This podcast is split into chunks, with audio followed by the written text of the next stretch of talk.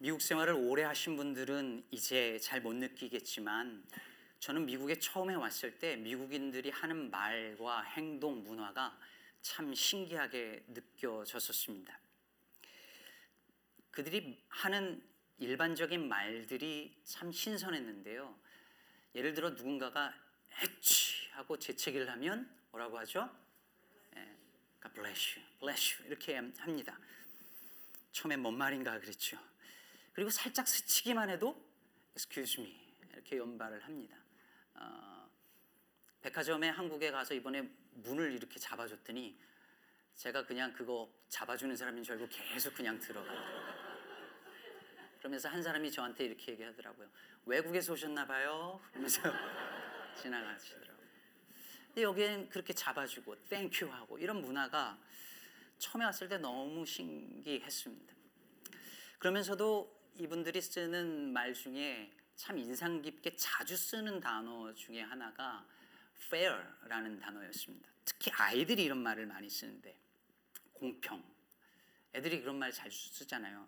It's not fair. It's unfair. 음, 아이들하고 게임을 하면 저도 이제 교육 전사를 했잖아요. 게임을 하면 아이들이 자기한테 조금이라도 불리하면 어김없이 말합니다. It's not fair.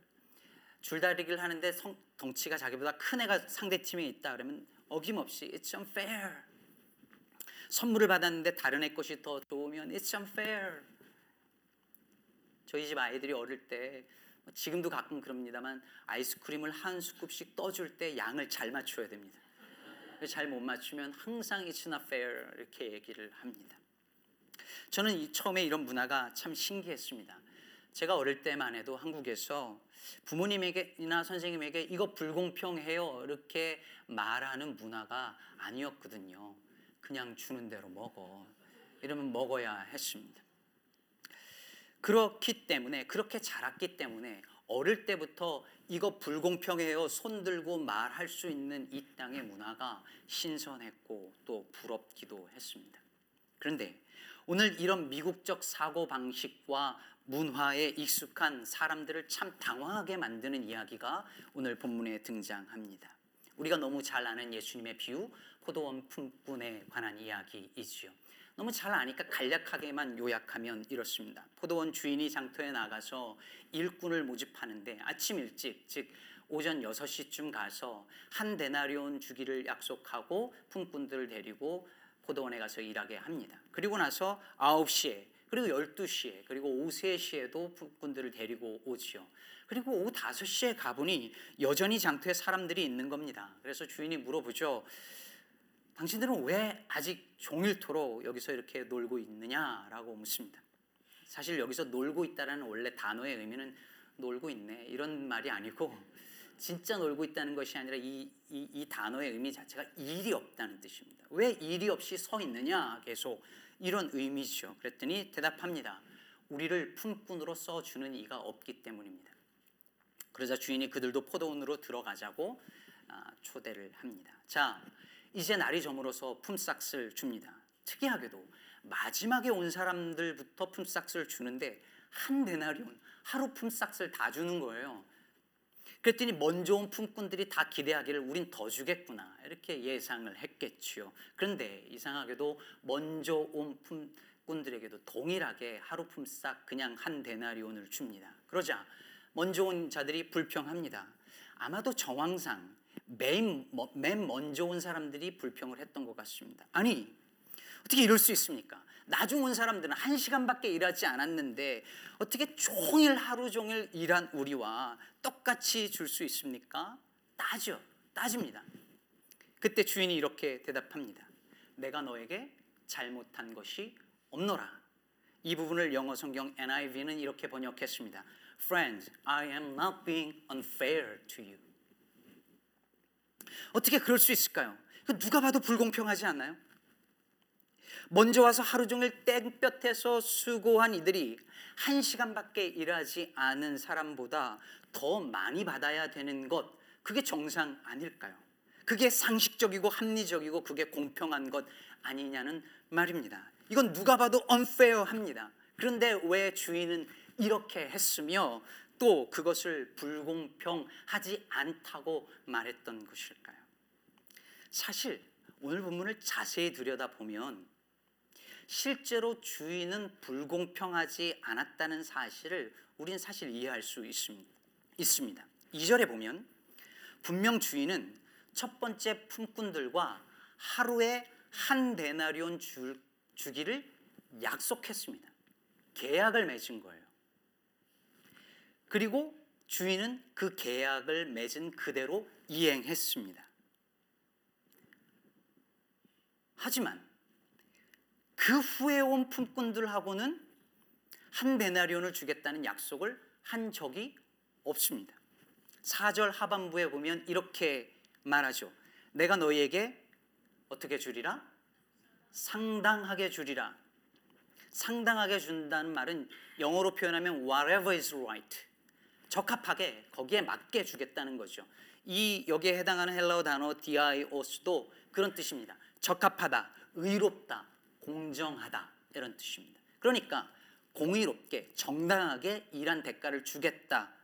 얼마를 주겠다 약속은 안 하지만 절대로 부당한 품삯을 받는 일은 없을 것이다. 이렇게 얘기한 겁니다. 얼마를 주겠다 하지 않았습니다. 실제로 오늘 이 이야기 속에서 이 이야기에 나오는 품꾼들 중에서 자신이 받아야 할 품삯보다 적게 받은 품꾼은 단 한 명도 없습니다. 그렇죠. 최소한 약속한 만큼은 그대로 받았고 대부분은 자기가 받을 몫보다 더 많이 받았습니다. 그러면 그런데도 여전히 주인은 불공평한 건가요? 아니요, 주인은 분명히 공정했고 약속을 지켰습니다. 오히려 이들에게 관대한 제너라시리, 호의를 베풀었습니다. 그게 팩트죠. 여러분 표정을 보니 그래도 뭔가 찜찜한 것 같으십니다. 그건 알겠는데 우리의 마음속에 여전히 불편함이 남아 있어요. 그래도 먼저 와서 오래 일한 사람이 더 받아야 되는 거 아닌가? 이런 의구심이 불편한 마음이 여전히 있습니다. 이 불편함이 왜 있는 걸까? 왜 그럴까요? 저는 이렇게 생각합니다. 우리가 나도 모르게 자기 자신을 먼저 온 사람, 먼저 온 품꾼들과 동일시하기 때문입니다. 먼저 온 품꾼들의 입장에서 생각하니까 이건 말도 안 되는 거예요. It's unfair. 이건 말도 안 돼. 억울해. 아무리 계약을 했어도 이건 억울한 거예요. 그 입장에서 보면. 그런데 여러분, 만일 5시에 온 품꾼들의 입장에 서 있다면 어떨까요? 제가 대학교 2학년 때로 기억하는데요. 제가 용돈을 벌어보겠다는 마음으로 공사판에 일을 하러 갔습니다. 이른 새벽에 인력시장 에 가서 이렇게 앉아 있으면 공사장 사람들이 와가지고 필요한 만큼 일꾼들을 이렇게 데려갑니다. 그런데 저와 함께 있던 사람들이 하나둘 사라져 가는데 아무도 저를 데려가지 않는 겁니다. 예, 여러분 웃으시는 걸 보니 짐작을 하시겠지만 제가 뭐 기술도 없죠. 예, 군대 가서는 이것저것 뭐 미장도 하고 뭐 이거 다 해봤지만 군대도 가기 전이니까 할 줄 아는 게 없죠. 딱 보니 얼굴도 힘이 허옇게 생기고 체격도 외모 왜소하고 뭐 누가 데려가겠어요? 아무도 안 들어가는 겁니다. 근데 어떤 느낌인지 아십니까? 얼마나 창피한지 모릅니다. 다 가고 두세 사람 남아 있는데 이렇게 덩그러니 남아져 있는 겁니다. 그런데 몇 사람 안 남았을 때 어떤 분이 오셔가지고 벽돌이라도 나르겠냐고 할수 있다고 막 그러면서 얼마나 반갑고 감사하던지요. 그래서 제가 그 벽돌 나르냐고 그날 죽을 뻔했지만 그래도 너무 좋았습니다. 큰 소리 치고 왔는데 그냥 돌아갈 걸 생각하니 막막했는데 너무 감사하더라고요. 그러면 저는 이 오후 5시에 온 사람들의 마음 이걸 그래서 조금은 이해할 수 있을 것 같습니다. 저는 그냥 용돈 좀 벌려는 거였지만 이들에게는 생계가 걸린 문제였습니다. 오후 5시까지 아무도 안 데려갔다라고 하는 것은 충분히 짐작할 수 있는 한 가지 사실이 있죠. 그들이 가장 힘이 없고 능력이 없고 보잘 것 없는 사람들일 가능성이 컸다는 겁니다. 그렇게 아무도 거들떠 보지 않는 그들을 이제는 포기해야 되나? 오늘 우리 가족들 뭐 먹지? 아이들 기다리는데 어떡하지? 그런 상황에서 일을 시켜주고 불과 한 시간밖에 일하지 않았기 때문에 조금밖에 못 받으리라 기대했는데 하루 품삯을 다 받을 때 그들의 마음 속에 무슨 생각이 들었을까요? 이게 당연하다고 여겼을까요? 아니요, 은혜로다. 이게 웬 은혜인가 싶었지? 그러므로 여러분 오늘 이야기는 자신을 먼저 온 사람으로 생각하느냐 아니면 나중 온 사람으로 생각하느냐에 따라 전혀 다른 이야기가 됩니다. 먼저 온 사람으로 여길 경우 이 이야기는 말도 안 되고 불공평한 이야기가 되고 나중 온 사람으로 이 이야기를 읽을 경우 이 이야기는 하나의 은혜의 사건이 됩니다. 이 이야기만이 아니죠. 우리 개인의 삶에서도 교회에서도 일터에서도 먼저 온 사람의 마음으로 살면 언제나 원망투성입니다. 내가 이렇게 열심히 살았는데, 내가 먼저 왔는데, 내가 얼마나 열심히 봉사했는데, 제가 어느 목사님에게 들은 가장 충격적인 이야기는 이런 거 자랑하는 분들이 있대요. 내가 이 교회에서 먹은 포도주가 몇 잔인지 알아? 내가 널 얼마나 힘들게 키웠는데. 늘 그런 마음이죠. 그러나 나중 온 자의 마음으로 살면 모든 게 은혜입니다. 사실 오늘 예수님께서 이 비유를 제자들에게 말씀하신 데는 한 가지 이유가 있었습니다. 오늘 본문 앞에 즉 마태복음 19장에 보면 한 부자 청년이 예수님께 와서 어떻게 영생을 얻느냐고 물어보니까 예수님이 이러저러한 이야기 끝에 네가 가진 모든 소유물을 팔아서 가난한 자들에게 다 나눠주고 나를 따르라 이렇게 말씀하시죠. 그랬더니 이 청년이 근심하며 돌아갔습니다. 그래서 그걸 보고 예수님이 저 유명한 말씀 낙타가 바늘기로 들어가는 것이 부자가 하나님 나라 들어가는 것보다 쉽다 이런 말씀을 하신 겁니다. 그런데 이 상황을 보고 이 말을 들은 베드로가 놀라서 그리고 교만에 차서 이렇게 예수님께 말하는 거예요. 예수님, 저 부자 청년은 자기 소유를 포기하지 못하고 주님을 쫓지도 못했지만 우리는 모든 것을 버리고 주를 쫓았으니 우리는 무엇을 얻게 될까요? 그물도 버리고 가족도 버리고 다 버리고 주님을 위해서 헌신했으니 하나님 나라에서는 뭔가 얻는 것이 분명히 있을 것이다. 라고 생각한 것이죠. 그런데 주님께서 그 베드로에게 뭐라고 말씀하십니까? 19장 30절에서 이렇게 말씀하셨습니다. 그러나 먼저 된 자로서 나중되고 나중된 자로서 먼저 될 자가 많으니라 하고 나서 바로 이어서 오늘 이 포도원 품꾼 비유를 하시는 겁니다. 즉 예수님께서는 주를 위해서 모든 것을 버렸기에 내가 열심히 일했기에 내가 이렇게 헌신했기에 무언가를 얻을 것이라고 하는 베드로와 제자들을 경고하는 것입니다. 하나님의 나라는 그런 곳이 아니다.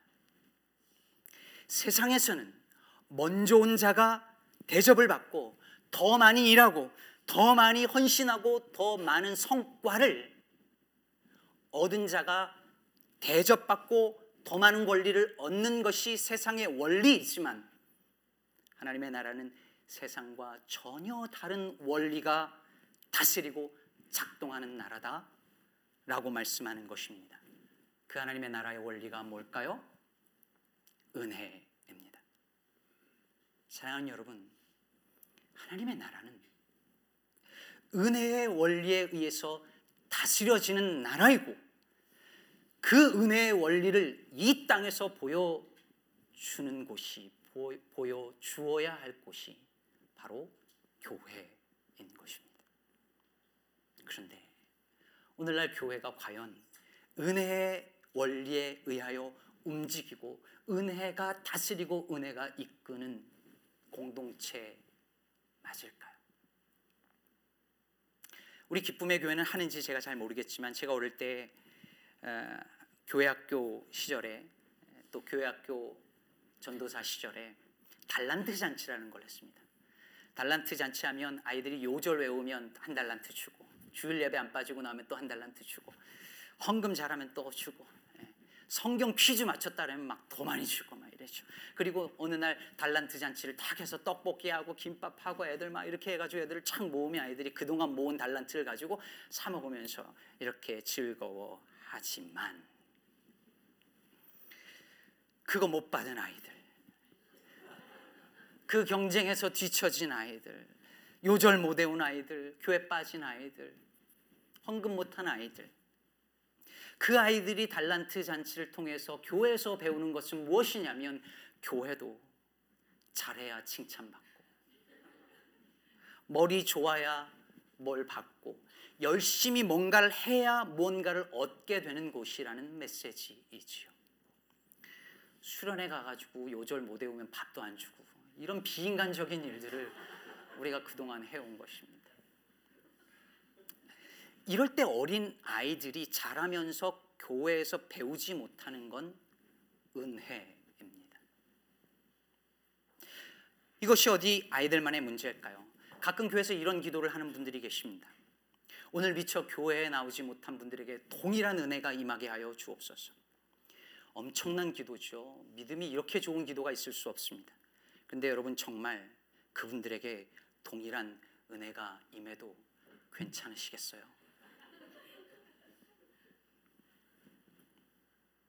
난 11조 꼬박하고 주일도 안 빠지고 교회 개척하고 평생 봉사하고 충성하고 그렇게 했는데 헌금도 안 하고 주일 예배 대충 다니고 그냥 맨날 뺀질거리는 그 교인이 똑같은 복을 받고 심지어 더 잘 되는 복을 받는 걸 볼 때 정말 기쁨으로 축복해 주실 수 있으시겠습니까? 여러분 다 그러실 줄로 믿습니다. 아멘. 예전에 돈 나라 사람 나라라는 제목의 다큐멘터리를 본 적이 있어요. 이 프로그램에서 아주 흥미로운 실험 하나를 합니다. 유치원생들을 두 그룹으로 이렇게 나눠요. 한 그룹 아이들에게 사탕을 하나씩을 줍니다. 그랬더니 아이들이 사탕 이렇게 동그란 사탕 있잖아요. 이걸 받고 너무 좋아하는 거예요. 막 좋아하는데 다른 그룹 아이들 이렇게 들어오는데 그 아이들에게는 사탕을 한 다발씩을 줍니다. 그랬더니 이쪽 아이들이 어떻게 됐을까요? 안 봐도 훤하죠. 그리고 이제 두 아이 두 그룹의 아이들을 블럭 쌓기를 시켰습니다. 그랬더니 한 다발 받은 아이들은 협동 단결해서 블럭을 어마어마하게 잘 쌓습니다. 그러나 이쪽 그룹 아이들은 어떻게 됐을까요? 하기 싫은 걸 억지로 하면서 짜증내고 블럭이 쓰러지고 막 이렇게 되는 거예요. 여러분 하나 받았을 땐 괜찮았는데 남이 나보다 더 가진 것을 보니까 기분이 상한 거죠. 가지고 있던 사탕을 뺏었나요? 아니요, 그대로 가지고 있는데 그렇습니다. 자, 이번에는 사탕 하나 받았던 그 아이들을 다시 데려오고 이번엔 다른 그룹의 아이들을 불러서 비슷한 실험을 하는데 처음 하나 받았던 아이들에게 또 하나씩을 그대로 주었습니다. 그 다음에 이쪽 그룹 아이들에게는 사탕을 주지 않았습니다. 어떻게 되었을까요? 아까 그 하나 받았던 아이들이 기분이 너무 좋은 거예요. 신이 난 것이요. 왜? 나는 가졌는데 쟤는 못 가졌거든. 블럭 쌓기를 어마어마하게 잘합니다. 사탕을 더 줬나요? 아니요. 여전히 또 하나입니다. 여러분 사탕은 계속 하나입니다. 그런데 나보다 없는 아이들을 보면 기뻐하고 나보다 많은 아이들을 보면 기분이 나쁩니다. 이게 우리 본성이죠.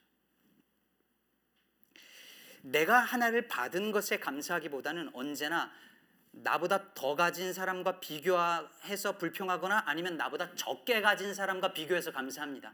하나님, 우리는 저 아프리카 있는 사람들과 같지 않고 여기서 이렇게 미국에서 정말 풍성하게 살게 해주시니 감사하나이다. 그 감사는 늘 언제나 비교에서 오는 거지. 오늘 본문 속에 나오는 먼저 온 일꾼들도 처음에는 감사했을 거예요.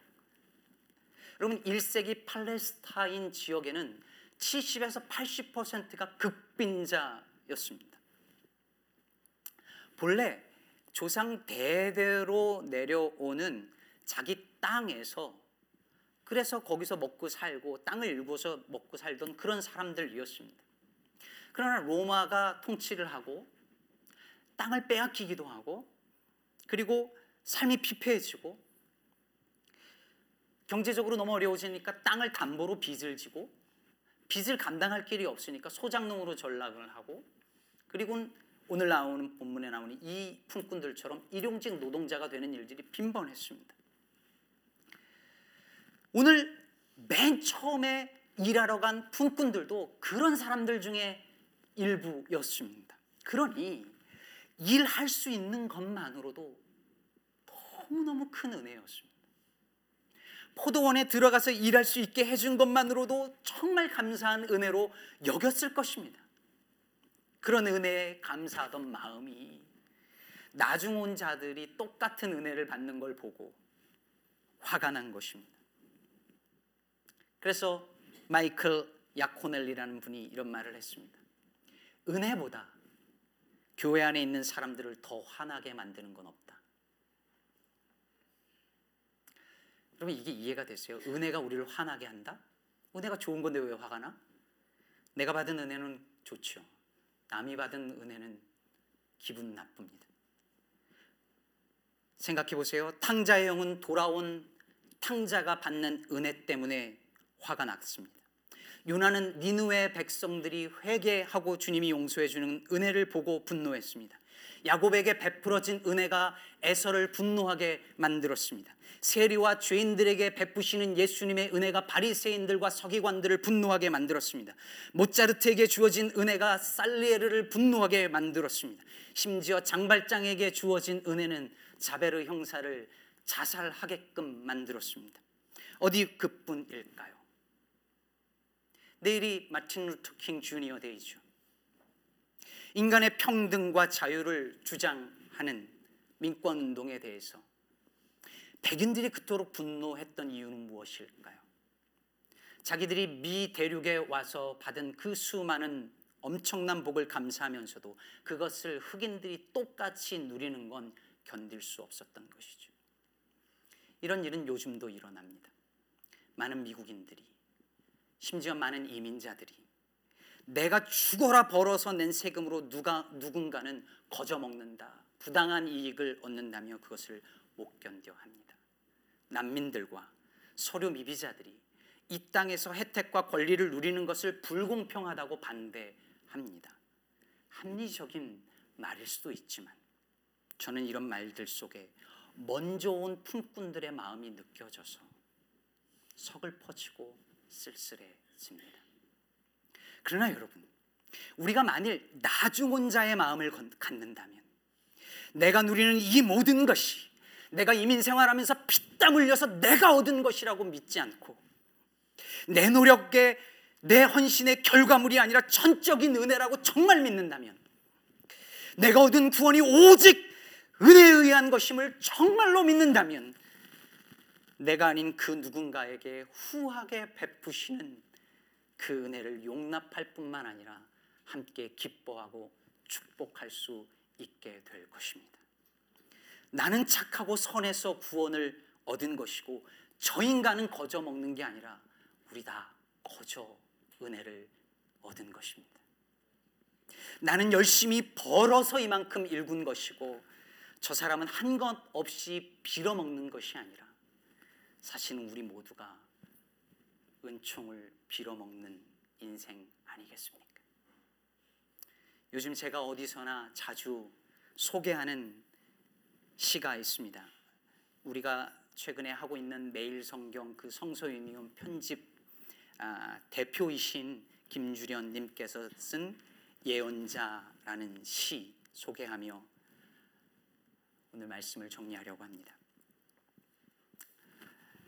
이런 빌어먹을 새벽부터 가늘게 뜬 눈으로 고운 햇살을 빌어오고 어제는 밤늦도록 톡톡 머리맡에 떨어지는 위로를 다 받아 발끝까지 데웠지 한때는 큰 맘 먹고 빌어먹지 않겠다고 이악 물고 뛰었고 이러저리 힘차게 펄럭이다가 손에 쥔 것은 지나가는 바람뿐 빌어먹으련 엄마의 엄마가 말했지. 평생 벌어먹는 엄마의 발꿈치는 돌이 되고 숨죽은 버선코는 날마다 꿀럭꿀럭. 내까지 것이 무슨 일을 하겠니? 한껏 빌어먹는 것이 소명이지. 빌어먹는 년 욕을 넘어선 축복 빌어먹는 이야기. 하늘 향해 빈손 드는 대책 없는 사람 되라는 할머니 예언자의 백번 들어도 좋은 욕 예전에 할머니들이요 자기 딸을 향해서 저 빌어먹으련 이렇게 욕을 하던 시절이 있었어요. 자기도 여자면서 어떻게 그랬을 수 있을까 싶지만 그래서 이 딸이 그 얘기를 듣다가 난 빌어먹지 않을 거야. 난 벌어먹을 거야. 이 악물면서 살았다는 거예요. 근데 어느 순간 나이가 들고 인생을 살아보고 뒤를 돌아보니까 내가 벌어서 내가 먹고 사는 건 줄 알았는데 그게 아니라 하나님의 은총을 벌어먹고 사람 빌어먹고 사람들의 사랑을 빌어먹으며 그렇게 은총에 기대어 살아왔구나. 할머니의 욕이 사실은 예언이었구나. 그렇게 고백하는 거예요. 저는 나중 온 일꾼들의 마음이 이랬을 것 같습니다. 내가 벌어서 얻은 품삯이야라고 생각한 것이 아니라 정말 오늘도 은혜를 빌어 먹고 사는구나 하지 않았겠습니까? 우리에게 이 마음이 회복되었으면 좋겠습니다. 그것이 로마서 4장 4절에서 바울이 전하고 싶었던 바로 그 마음이었습니다. 일을 하는 사람에게는 품삯을 은혜로 주는 것으로 치지 않고 당연한 보수로 주는 것으로 생각합니다. 그러나 경건하지 못한 사람을 의롭다고 하시는 분을 믿는 사람은 비록 아무 공로가 없어도 그의 믿음이 의롭다고 인정을 받습니다. 사랑하는 시카고 기쁨의 교회 성도 여러분, 여기 모임 주의 백성 여러분, 저는 우리 교회가 세상의 원리에 의해서 움직여지는 세상의 원리에 이끌리는 교회가 아니라 은혜의 원리에 이끌리는 교회가 되기를 간절히 기도합니다. 어느 누구도 먼저 온 자의 마음으로 자신의 권리를 주장하지 않고 오직 나중 온 자의 마음으로 은혜에 감사하는 감격해하는 교회가 되기를 소망합니다.